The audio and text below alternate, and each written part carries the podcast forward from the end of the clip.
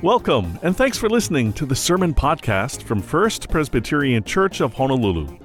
Today, First Pres Associate Pastor Tim Shaw looks at an open invitation in the Bible to explore what Christianity is all about. Here's Pastor Tim and the sermon Taste and See. Good morning. I'm Tim Shaw, one of the pastors here, and we're continuing our sermon series today using the text from the lectionary. Uh, last week, Pastor Dan encouraged us to discover that great blessings await when we are willing to confess our mistakes and our failings to God. There is a blessing in confessing, he said.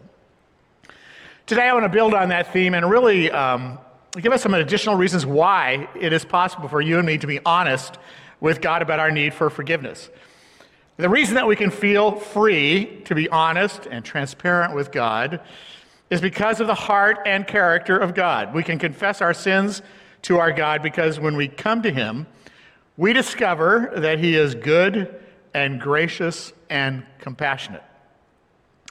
And we need to know that our God is indeed a good God that can be trusted, especially during times like the ones that we're living through. When there is growing uncertainty and even like chaos in our lives, it is really good to know that our God is good and can actually bring order and even beauty out of chaos. If you're able, would you please stand with me if you're joining here with us in, at Ko'olau as I read today's text from Psalm 34, verses 1 to 8. I will extol the Lord at all times, his praise will always be on my lips. I will glory in the Lord. Let the afflicted hear and rejoice. Glorify the Lord with me. Let us exalt his name together. I sought the Lord, and he answered me. He delivered me from all my fears. Those who look to him are radiant, their faces are never covered with shame. This poor man called, and the Lord heard him. He saved him out of all his troubles. The angel of the Lord encamps around those who fear him, and he delivers them. Taste and see that the Lord is good. Blessed are those who take refuge in him. This is the word of the Lord. Thanks be to God. You may be seated. Psalm 34 is an invitation to every one of us. In verse 8, you and I are invited to taste and see that the Lord is good. What the writer of this psalm knows from personal experience is that God is good. The author of Psalm 34 wants you and me to discover that or rediscover that for ourselves. Taste and see that the Lord is good. That's his invitation to us. Well, do you actually remember those days at Costco when it was possible to go shopping at Costco on an empty stomach? Not a smart thing to do. Would not recommend going to Costco on an empty stomach because you're going to end up with way more food than you're going to know what to do with when you come out of the store if you go in there hungry. It really wasn't that long ago that you could go to Costco super hungry and eat your way around the warehouse. You know, walk down those canyons of food, and usually at the end of each aisle there was a person dressed in white or with a hairnet on their head, um, and you offering you a sample. So you could just graze your way around the warehouse and come out uh, pretty satisfied by uh, your shopping was done. Uh, apparently, you can actually go in there and just eat and leave. I would never do that. You know, I never just walk in there and just sample everything and, and leave without shopping. But do you remember those days when there was endless tasters and samples? Um, it was amazing. You know, there'd be people standing there at the end of the aisle and just um, offering you the latest cheese from France or um, what the new Impossible Burger tastes like or how this thirst quenching new energy drink, what it's like. Uh, and it's pretty obvious what Costco's strategy is taste and see how good our product is. Because they know that if we get just a taste of the goodness of that sample of cheese, there is a pretty good chance that you're going to throw a, a, healthy portion of a Parmesan cheese wheel into your shopping cart when you've just tasted and seen the goodness of the cheese. In Psalm 34, we're invited to taste and see how good and gracious our Lord is. But maybe you're sitting here thinking to yourself, boy, I don't have a lot of experience with this God that you're talking about, Tim, and that's okay. We're glad that you're here. Um, maybe you're thinking to yourself that what you're going through right now is really hard and it's kind of hard to believe that God is good. I understand that.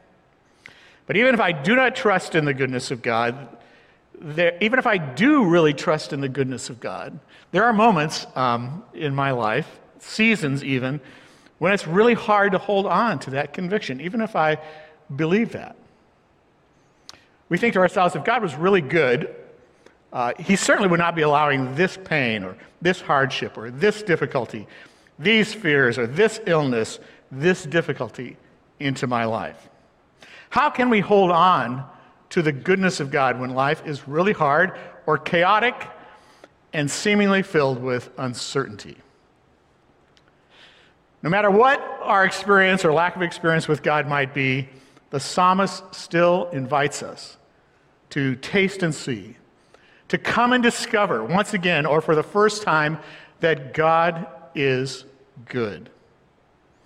Because what the author of Psalm 34 has discovered is that when we do taste and see that the Lord is indeed good, what he's going to encourage us to do is not just settle for a small sample, but to give our entire lives to this good God, even in the hardest times.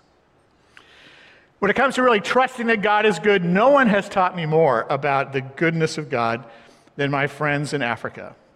Remember back in May, I talked with you about the eruption of a volcano, Mount Nyiragongo in eastern Congo, that was threatening a city of 1 million people. That was just the latest challenge facing that part of our world. A place where rebel armies continue to threaten communities made up of people that I know and love. During that time, I received an email from a friend of mine in Congo, who is one of the leaders in eastern Congo. Um, Dr. David Kasali, he's the head of Congo Initiative. I've served on the board of Congo Initiative USA for six years now. And Dr. Kasali is one of the co founders of a Christian university that's planted right in the middle of war torn eastern Congo. And during that latest um, upheaval in eastern Congo, he wrote an email message to us back in May. And I wanted to read to you a little bit what he said. He's writing this email from Uganda. Friends, today a lady in Entebbe asked my wife, Cassie, what's wrong with Congo? What in the world is going on in that country? David says, Yes, something is wrong with Congo. Something is wrong everywhere. But no, God hasn't left Africa or Congo. God is in the midst of our pain, writing a new hopeful chapter. You can only make a statement like that if you believe that God is good. And so he goes on to say, We lament and we pray. Let's be full of hope that our Heavenly Father has not left us, but He's involved and now writing a new chapter of our painful history. I have faith and hope that our young people will sing and dance again, that our elders will remember God's past acts of deliverance and give words of wisdom to new generations. And God, our eternal warrior, will save us and be exalted. That's the words of a man who believes that God is good. And then he goes on to, to give us three words, three action words. First, listen. What is God telling us in the midst of this challenge? Second, obey. It might seem crazy, he writes, but obedience is the name of the game. Take action, his action. Three, trust. Just trust him. He knows the way and the outcome. And David concludes this email message by saying, And so we say no to despair. And then he uses a Swahili expression that I shared with you before, which means we are together. He concludes his email by saying, And so we say no to despair.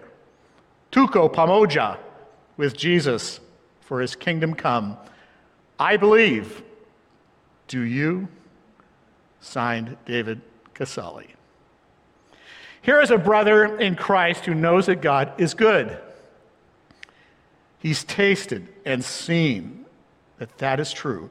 But he has done more than just sampled the goodness of God. He's all in. He's not just dabbled in the things of God, he's gone all in. Because he knows that God is good, he will not give in to despair, even when there seems to be every reason to just give up. It's that confidence in the goodness of God that has enabled Congo Initiative to graduate another 350 young men and women from our Christian university. These young adults do not intend to give in to despair. They want to bring change to their world in the midst of great difficulties. In the face of enormous challenges, they continue to act because they believe that God is good. Their example, the example of these young women and men, shows me that it is possible for me to trust the goodness of God when my life or our situation is not what we would hoped it would be. So we are invited to taste and see that the Lord is good, but not to stop there, satisfied by a bite sized taste of Jesus. We're invited to come further into a relationship with God and actually take refuge in Him.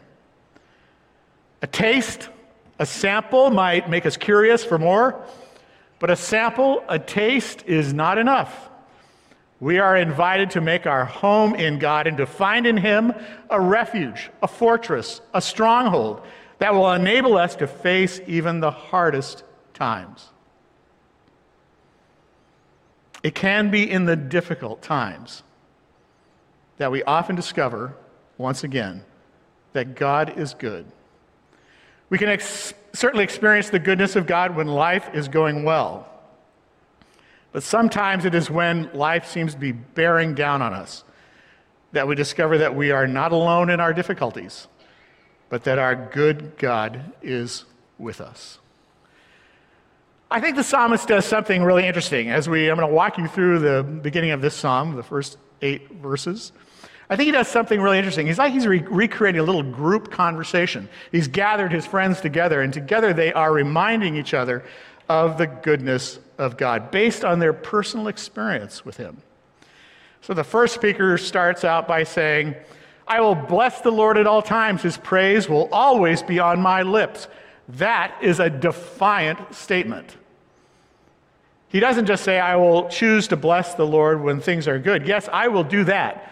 But I also make the choice to bless the Lord at all times, even when things are really hard. No matter what happens, no matter how difficult or painful things get, I'm going to look for a way to bless the Lord and to tell people that God is worthy of my praise. In the face of difficulty, in the face of pain, I am going to affirm that He is indeed a good God. And then another person in this conversation calls out, I will glorify in the Lord. I will glorify in the Lord. Let the afflicted hear and rejoice. Glorify the Lord with me. Let us exalt his name together. The speaker wants people to be encouraged by her confidence in the goodness of God. That the ones who are really struggling and hurting come to God and find a place of refuge, a home in him. And then another voice speaks out of their own experience with God. I sought the Lord, and he answered me. He delivered me from all my fears. Those who look to him are radiant, their faces are never covered with shame. If we're filled today with anxiety, the psalmist invites us to come and discover how God can deliver us from our fears. If we've experienced failure and are feeling ashamed and embarrassed right now, the psalmist says, Lift up your head, fix your attention straight on God and he will transform the expression on your face from one that is gray and downcast to one that is radiant. And now listen again to verses 6 to 8 as someone else in the group testifies to who God is. This poor man called, and the Lord heard him. He saved him out of all of his troubles. The angel of the Lord encamps around those who fear him, and he delivers them. In the middle of great pain and difficulty, The angel of the Lord sets up camp around us, guarding us from ultimate harm. Yes, there may be pain. We may come out of that chapter in our lives with some battle scars. But God is present to protect us, to stand guard around us when we are under attack. And all of this is why the psalmist then go on to say, to invite us to taste and to see that the Lord is good. Blessed are those who take refuge in him. Taste and see that the Lord is good. Well, how confident are we today that that is indeed true, that our God is indeed good? We have some advantages in our efforts to determine whether God is good that were not really available to the writer of this psalm. We have the life of Jesus Christ and the testimony of the Spirit of God in our hearts and our minds to rely on as we explore the goodness of God. So the question really is, is how well do you and I know Jesus? The answer to that question will tell us something important about how well we know God. Since God in Jesus came to our planet, He is our best source of information about God. Some of us here today have a, a pretty well developed and accurate understanding of who Jesus is. Many also know him intimately and personally. Other of us maybe know little or nothing about him, and we're just maybe beginning to explore who Jesus is, and that is exciting.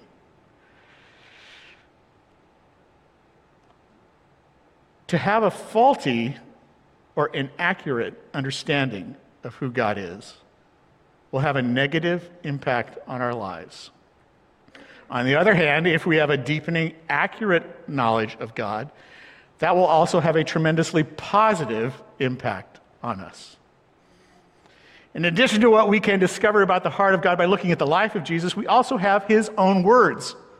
In Matthew chapter 11, verses 25 to 30, Jesus reveals his innermost thoughts. This is a remarkable passage of Scripture.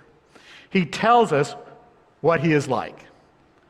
And there's nothing more important for us to know about Jesus than what he says here in these verses in chapter 11 of Matthew. He says, at the core of who he is, Jesus tells us that he is lowly, gentle, and humble in heart. Let me read you this passage from Matthew chapter 11, verse 25. At that time, Jesus said, I praise you, Father, Lord of heaven and earth, because you have hidden these things from the wise and learned and revealed them to little children. Yes, Father, for this was your good pleasure. All things have been committed to me by my Father. No one knows the Son except the Father, and no one knows the Father except the Son, and those to whom the Son chooses to reveal him. We want to know God. We know God by knowing the Son of God.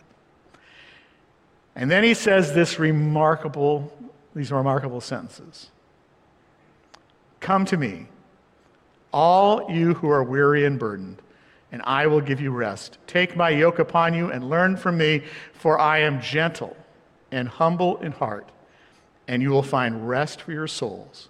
For my yoke is easy and my burden is light. What an incredibly important word for all of us who are living through these exceedingly challenging days. As we listen to the words of Jesus, is this who we understand him to be? Do we know him as one who is gentle, as one who is humble, as one who is lowly? Or is our actual working understanding of Jesus something different? Because we'll hobble our way through life with an inaccurate understanding of the heart of God. But if we can get a glimpse of who God actually is, if we can see deeper into the heart of God, our lives will begin to be transformed. I came across a video online about a man who is in his 50s. It's a video about a man who saw film of his father for the very first time when he was a man in his 50s. His father had died in an accident when he was only three years old. He had only very foggy, vague memories of the man who was his dad. The absence of his father from his life left a wound still felt by this man in the middle years of his life. The only image that he had of his dad was a single framed photograph of his father in his Air Force uniform. That image, plus a few stories that he'd been told about his dad, were all that shaped his understanding of his father. Then his own son came across two rolls of film. The label on the tattered film box seemed to promise that this might be film of his grandfather. It was. To surprise his father, he had the old 8 millimeter film digitized and then set up a time to show his father what he had found. And seeing these moving images of his father for the first time began to change this man. Let's watch a few minutes of this remarkable story. My dad never knew his father. In 1957, when he was 31 years old, he died in a freak accident. My dad was just three at the time, and so he grew up never knowing the man who helped bring him into the world. The only piece of him that he has, and as far as I know, the only piece he's ever seen, is an Air Force portrait that he keeps on his dresser. You may remember my dad from a video last year where I made a recreation of a hot sauce that he used to sell that was stolen from him. And while I was digging through old photos and documents to do some research in order to make that video, I came across something. A box of 8mm film labeled Beverly Children. Beverly was my dad's name at birth, but it was also his father's name. And upon close inspection of one of the reels, a man can be seen who looks remarkably like my father. He's holding a child, presumably either my dad or his brother. And I'm almost certain my dad has never seen this footage. So today, I want to try and give him a look at his father for the first time in his life.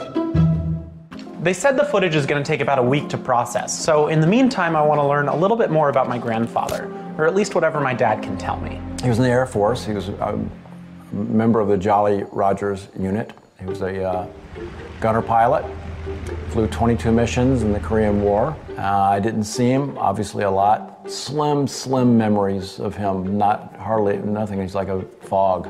I remember our house distinctly we all lived in, but I didn't see him much probably because he was in the Korean War. When he got out of the Air Force, he got tons of job offers in Memphis and he refused all jobs. He wanted to go to Florida after the war. He just wanted to be a bartender in Florida for a year or two until he settled down.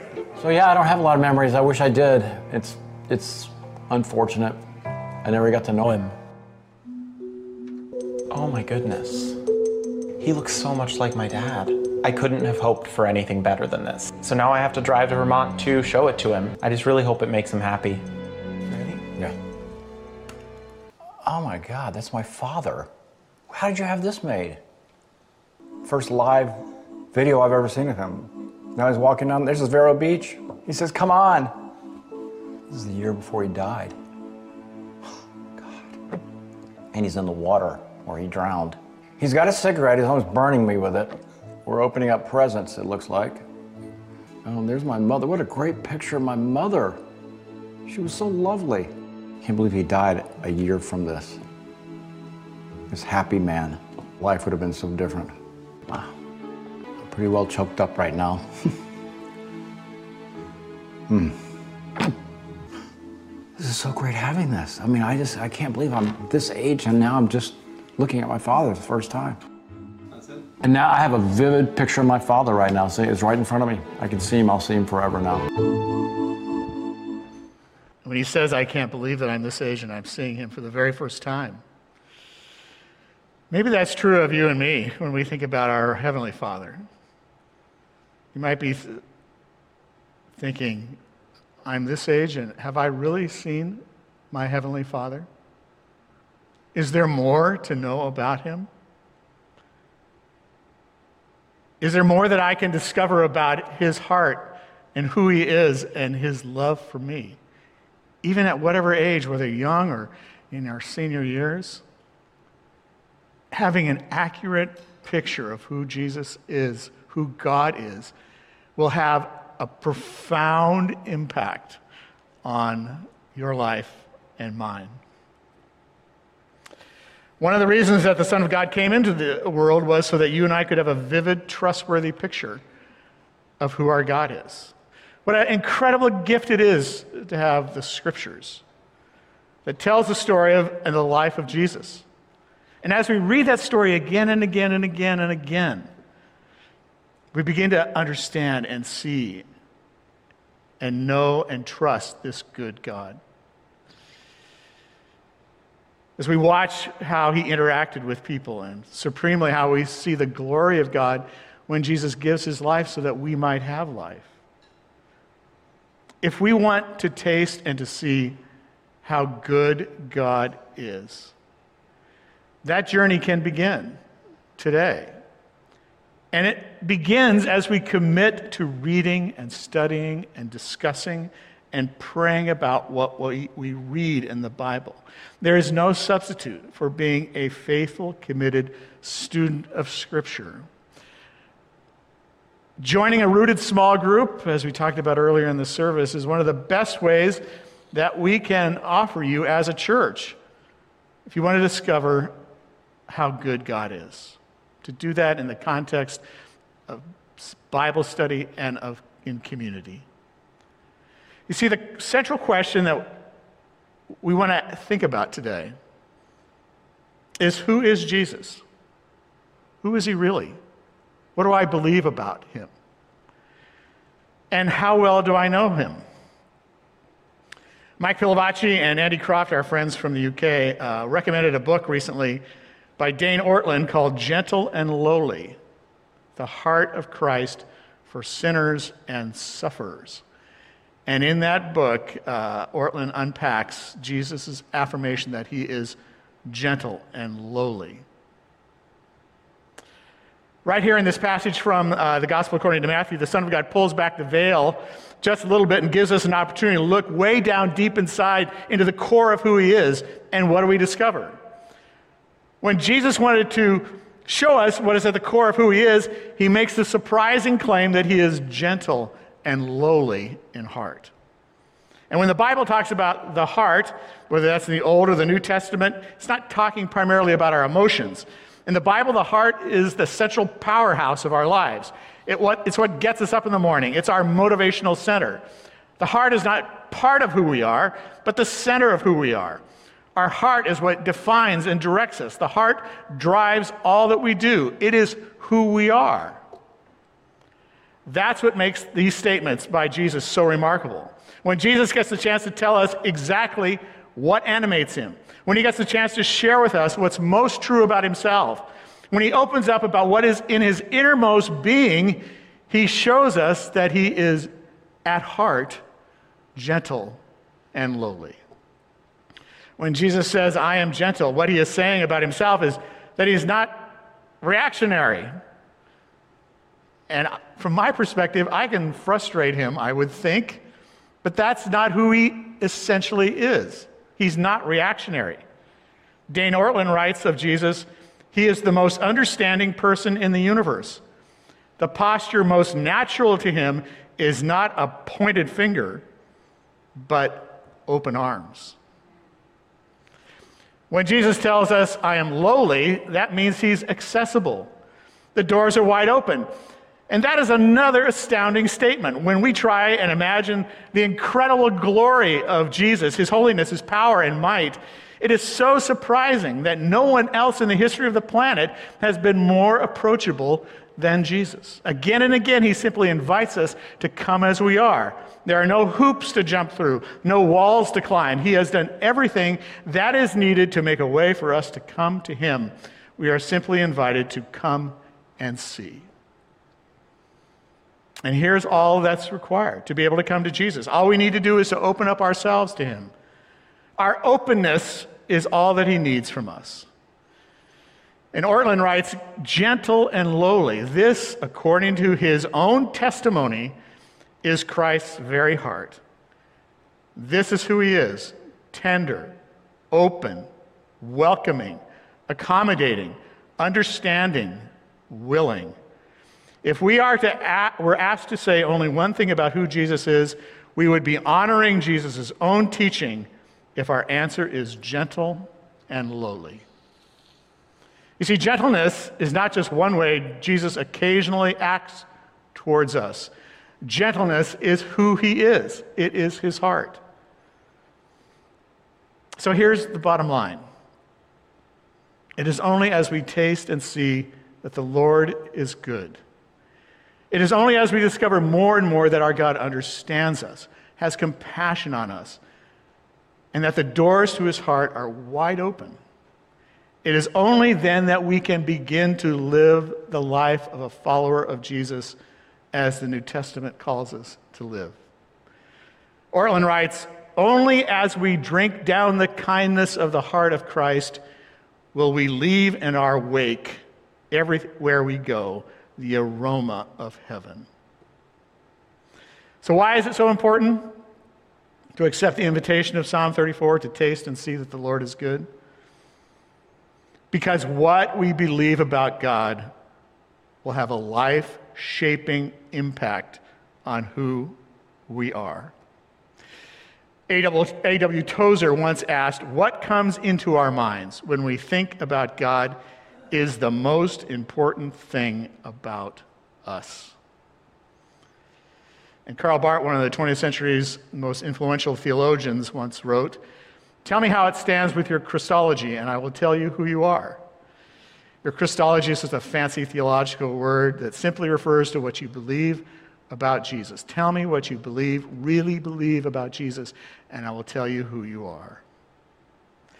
Because your true understanding of who Jesus is, what you actually believe about him, and my actual understanding of who Jesus is, whether it's inaccurate or accurate, is forming who we are. And to see Jesus as gentle and lowly in heart at the core of who he is that's not how we intuitively think about God. Because sometimes we think of him as cringing when we have to talk to him about the failings and the mistakes we've made. But nothing could be further from the truth. One of the characteristics of our perfect God is his perfect gentleness. It is who he is, it is his very heart. How can I say that? because Jesus said so himself.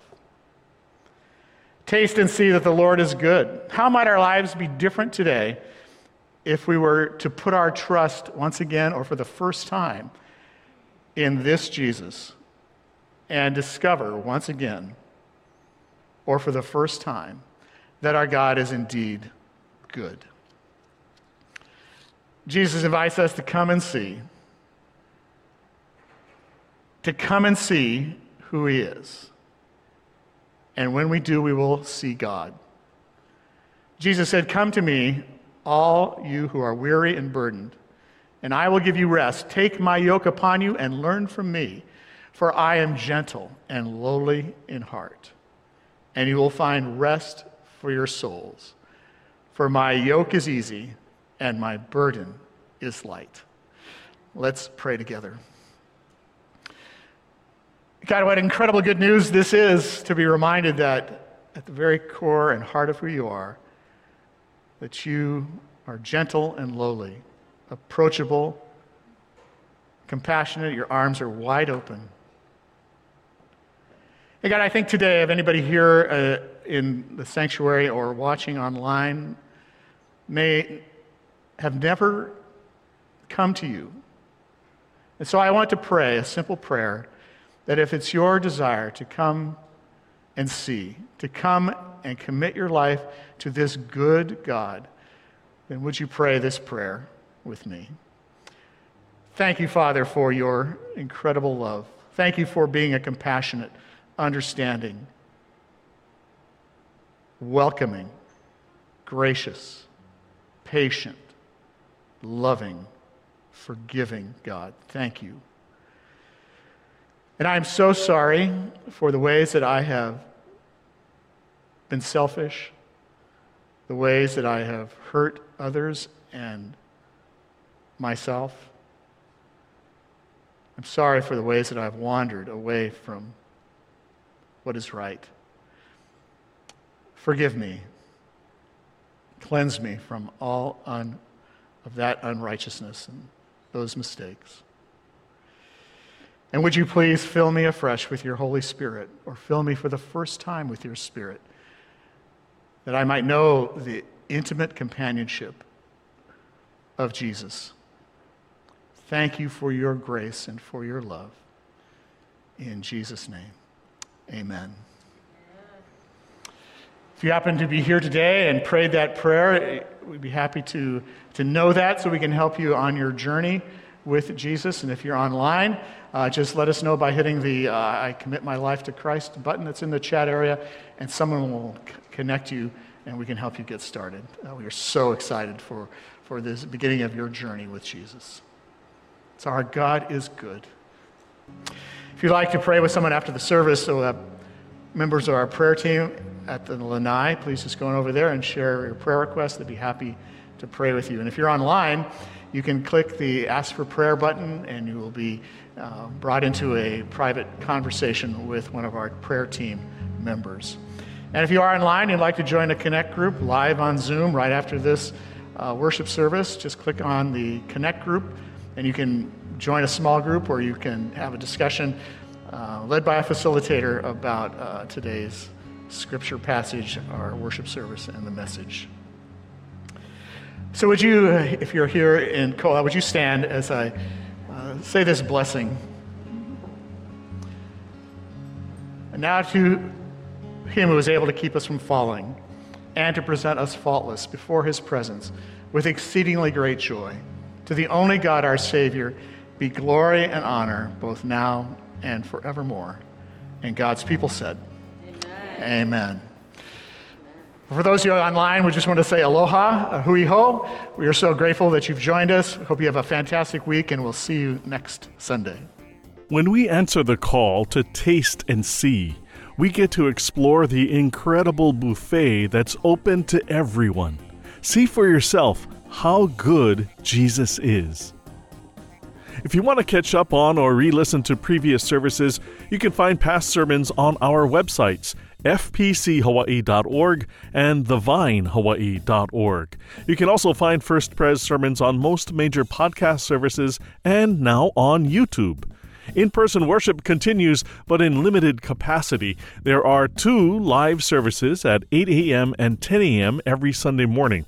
If you'd like to participate, we ask that you sign up through the website on a weekly basis. And both services will be streamed live on the church websites. Once again, fpchawaii.org and thevinehawaii.org. Continue to check your email for links to sermons, church news and updates, registration for our in person worship, and lots more. And as always, if there's anything we can do for you, you can always reach the church through the website or just call 808 532 1111.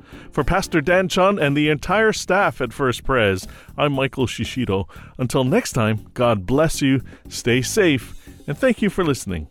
This sermon podcast is copyright 2021 and produced by the Media Ministry of First Presbyterian Church of Honolulu.